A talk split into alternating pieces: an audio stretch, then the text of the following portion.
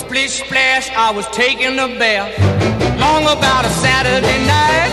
Yeah. 점심 먹고 유쾌한 시사 디저트 한 입. 최영일의 시사 본부. Well, I stepped out the tub and put my feet on the floor. 자, 그럼 이제 IT 본부를 본격적으로 시작해 봅니다. 알아두면 유익한 IT 이슈를 쏙쏙 소개해 주시는 김덕진 미래사회 IT 연구소장 나오셨습니다. 어서 오세요. 네, 안녕하세요. 반갑습니다. 김덕수입니다. 자, 정부에서 네. 통신 3사에게 5G 이 망을 위해서 할당해 준 주파수가 네. 할당 취소되는 사태가 발생됐다. 네. 이게 무슨 얘기예요? 이게 일단은 무슨? 네. 그 설명 먼저 드릴 건 삼- 네. 통신 3사 중에 음. SKT는 지금 일단 살아남았고요. 네. 근데 KT랑 LG의 이 5G 망 중에 28GHz 주파수 대역이 취소됐습니다. 이게 무슨 얘기일까요? 어, 네. 일단은 왜 취소됐는지 설명을 드리면 네. 쉽게 말하면 원래 할당된 역할이 있었는데 예. 할당된 역할을 제대로 하지 못했어요. 어. 그러니까 원래는 이제 5G라고 하는 네네. 새로운 통신망을 설치하기 위해서 네. 최소 의무 구축해야 되는 어떤 중계기가 있었거든요. 어. 근데 이 중계기가 15,000대를 설치하게 돼 있었는데 전국에 네, 근데 거기에서 의무 달성률이 거의 뭐 10%대 조금 어휴. 넘는 수준이에요. 네네네. 다 세- 통신 3사가. 그리고 그 안에서 이제 뭐 예를 들면 다른 점수들 뭐 뭐 계산되는 점수들에서 원래는 이 점수 자체가 할당 취소 마지노선이 30점인데 네. SK텔레콤만 30.5점으로 턱걸이하고 LGU 플러스나 KT는 20뭐 LGU 플러스는 28.9점, KT는 27.3점으로 할당 취소 처분을 받게 됐습니다. 그래서 원래는 돈 주고 샀었던 이 왜냐하면 이게 정부 거잖아요. 정확하게 그렇죠, 말하면 이 그렇죠. 국가망이기 때문에 이 그렇죠. 이그 통신망이라고 하는 건 주파수는 근데 그 중에서 결국에는 돈 주고 우리가 해보겠습니다 라고 했다가 취소됐다라고 어. 이제 설명드릴 수 있을 것 같습니다. 근데 이제 이 내용은 취소돼도 마땅한 게 평가를 해보니까 그렇죠. 애초에 이 망을 저희가 사서 이렇게 이렇게 쓰도록 하겠습니다 했던 취지에 네. 사실은 상당 부분 못 미쳤다는 거잖아요. 그렇죠. 그리고 이게 음. 이제 또 오히려 이제 논란이 되고 있는 게 네. 예, 아까 말씀드린 대로 28GHz 망이라고 설명을 예, 드렸잖아요. 예, 예.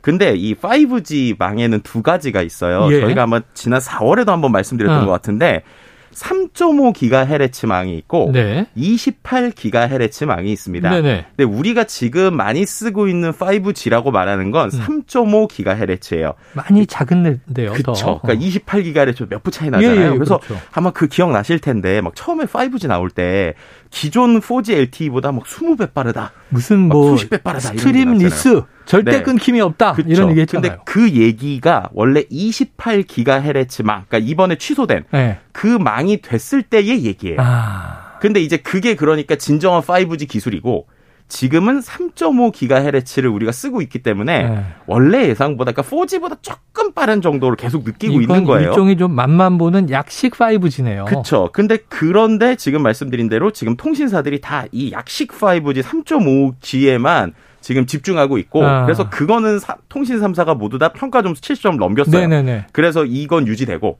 음. 28GHz는 70점 만점에 거의 30점 겨우 넘을까 말까 음. 정도의 수준으로 이제 넘어가지 못했다. 그러니까 진정한 5G를 위해서 네. 원래 구축하려고 했었던 28GHz는 어, 저 멀리 또 산으로 가버렸다. 뭐 이렇게 아, 설명드릴 수 있을 것참 같습니다. 안타까운 얘기입니다. 이게 LTE, 네. 4G 때도 그런 얘기가 또 나왔었는데 그렇죠.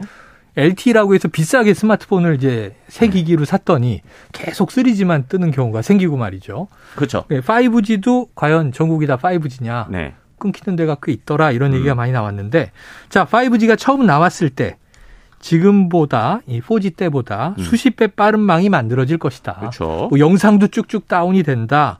자, 그래서 스마트폰 바꿔야 한다. 음. 이 통신사들이 광고하고 주장했던 건데 그렇죠. 비용도 비싸진 거고요. 맞아요. 이제 와서 기술적으로 뭐 이러저러 해서 포기한다. 어, 이거 이거 이거 기업들은 불이익 없습니까? 그러니까요. 이 부분에서 이제 지적을 해야 돼요. 왜냐하면 처음부터 그러니까 지금 이제 냉정하게 기술적으로 네. 얘기하면 아까 말씀드린 28GHz가 쉽지는 않은 기술이에요. 네. 왜냐하면은 그 기가헤르츠가 높아질수록 어떻게 보면은 그 지나가는 나뭇잎 한 장에도 통신 전파에 방해를 받을 수 있어요. 아. 그러니까 이, 렇게 생각하시면 돼요. 집에서 우리가 와이파이 쓰잖아요. 네네. 와이파이가 되게 빠르잖아요. 그렇죠. 근데 집 밖에까지 우리 집 와이파이가 잘 연결되진 않잖아요. 아, 당연하죠. 그만큼 인터넷 속도가 빠를수록 방해가 있으면 어. 방해에 자- 상당히 취약해요. 그래서. 훨씬 더 촘촘하게 이 기지국을 설치를 해야 됩니다. 음, 음. 근데 이제 그런 문제가 있는 상황이에요. 그러면 이제 처음부터 아예 우리가 어 이거는 좀 아직은 좀 갈 길이 머니까 네. 이게 뭐 장기적으로 보고 어, 약간 조금 걸린다. 더 빠른 정도의 마케팅을 했으면 모르는데 네. 2018년 평창 동계 올림픽 때 아마 아. 기억하실 텐데 그때부터 모든 통신사들이 주장했던 게 20배 빠른 5G가 옵니다. 아. 이런 얘기를 그때부터 했어요. 네네. 그리고 실제로 그런 것 때문에 사람들한테 그래서 빨리 전화기 바꾸셔야 되고 네네네. 요금제도 올라가고 네. 그래도 우리가 투자하니까 그렇게 합니다라고 얘기를 했거든요. 예, 예.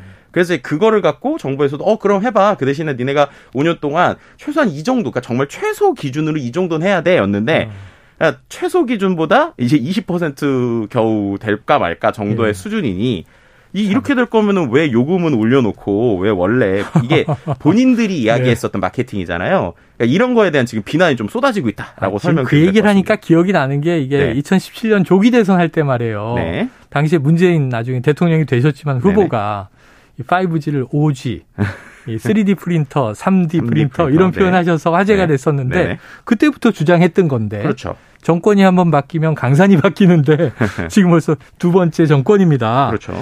참 이게 궁금한 게 기술이 정말 안 되는 건지 네. 투자를 안 한 건지 이것도 궁금한데. 그러니까 그 부분에서 약간 네. 설명드릴 수 있는 거는 음.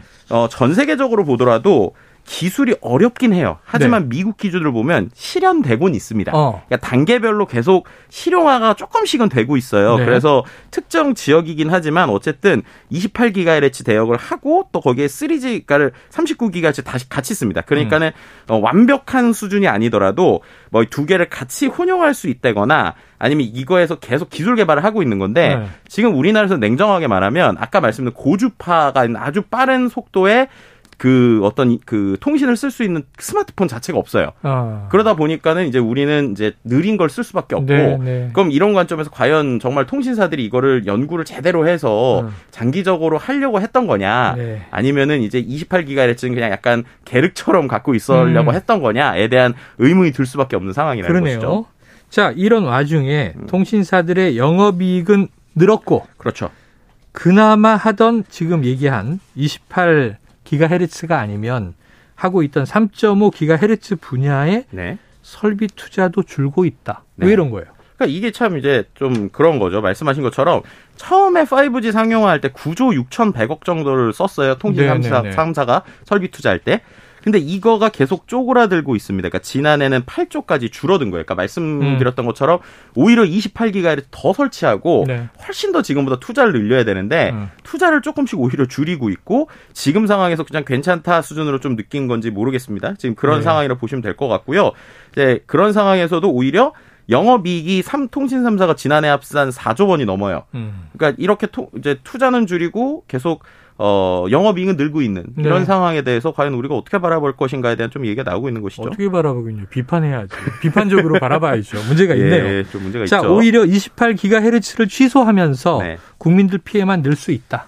왜 그런 겁니까? 그러니까 아까 말씀드린 대로 28기가헤르츠를 얘들이 채워야 되잖아요. 네. 근데 채워야 되는데 이제 기지국 자체를 설립하는 게 돈도 많이 들고 네. 기술적으로도 어려우니까 일종의 다른 회피 혹은 다른 걸로 봐달라고 한 게 지하철망이에요. 지하철망. 네, 아까 말씀드린 대로 이게 촘촘하게 있어야 되잖아요. 근데 네네. 지하철에 예를 들면 이 5G를 촘촘하게 28기가헤르츠를 음. 하면 어쨌든 바깥에서는 아니더라도 지하철에서는 고속의 이 와이파이 기반의 이제 28기가헤르츠 쓸수 아, 있는데 그렇겠네요. 근데 그걸로 쓸래도 통신사 인증이 있어야 되는 아. 거예요. 근데 아까 말씀드린 대로 LG 플러스나 KT가 이번에 28기가 이렇게 취소가 됐잖아요. 예. 그렇게 되니까 원래 지하철에 초고속으로 설치하려는 망에 대한 설치도 이제 못하게 되는 거죠. 예. 이제 그렇게 되다 보니까 오히려 이제 아 이렇게 되면 우리는 지하철이나 다른 사업하는데 어려우니 네. 좀 선처해달라고 하는 약간 좀 아이러니한 상황 뭐 이런 것들도 지금 상황적으로 있다고 보시면 될것 자, 같습니다. 문제는 좀 생겼지만 네. 어쨌든 진정한 5G로 가려면 네. 28기가헤르츠로 가야 한다. 이 맞습니다. 주파수가 활용돼야 한다. 이걸 네. 전제로 시작을 한 이야기인데 이게 반환돼 버렸단 말이에요. 음.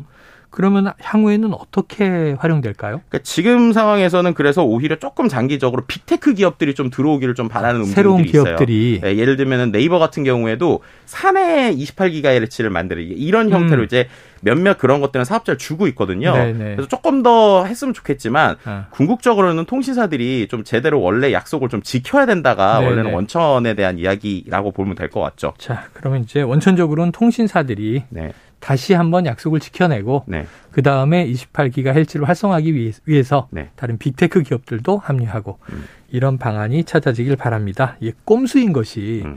할당 취소가 오히려 통신사들에겐 다행이 된 거 아니냐 이런 목소리도 있다고 하니까 네. 답답한 대목이네요. 아이고 오늘 중요한 얘기를 들었네요. 이거 모르고 넘어갔으면 또 안 될 5G 시대 이야기였습니다. 자 오늘 IT본부 김덕진 미래사회 IT연구소장과 함께했습니다. 오늘 말씀 고맙습니다. 네, 감사합니다. 예, 최영일의 시사본부 오늘 화요일 준비한 내용은 여기까지 다 전해드렸습니다. 저는 내일 낮 12시 20분에 다시 찾아뵙도록 하겠고요. 오늘도 청취해주신 여러분 고맙습니다.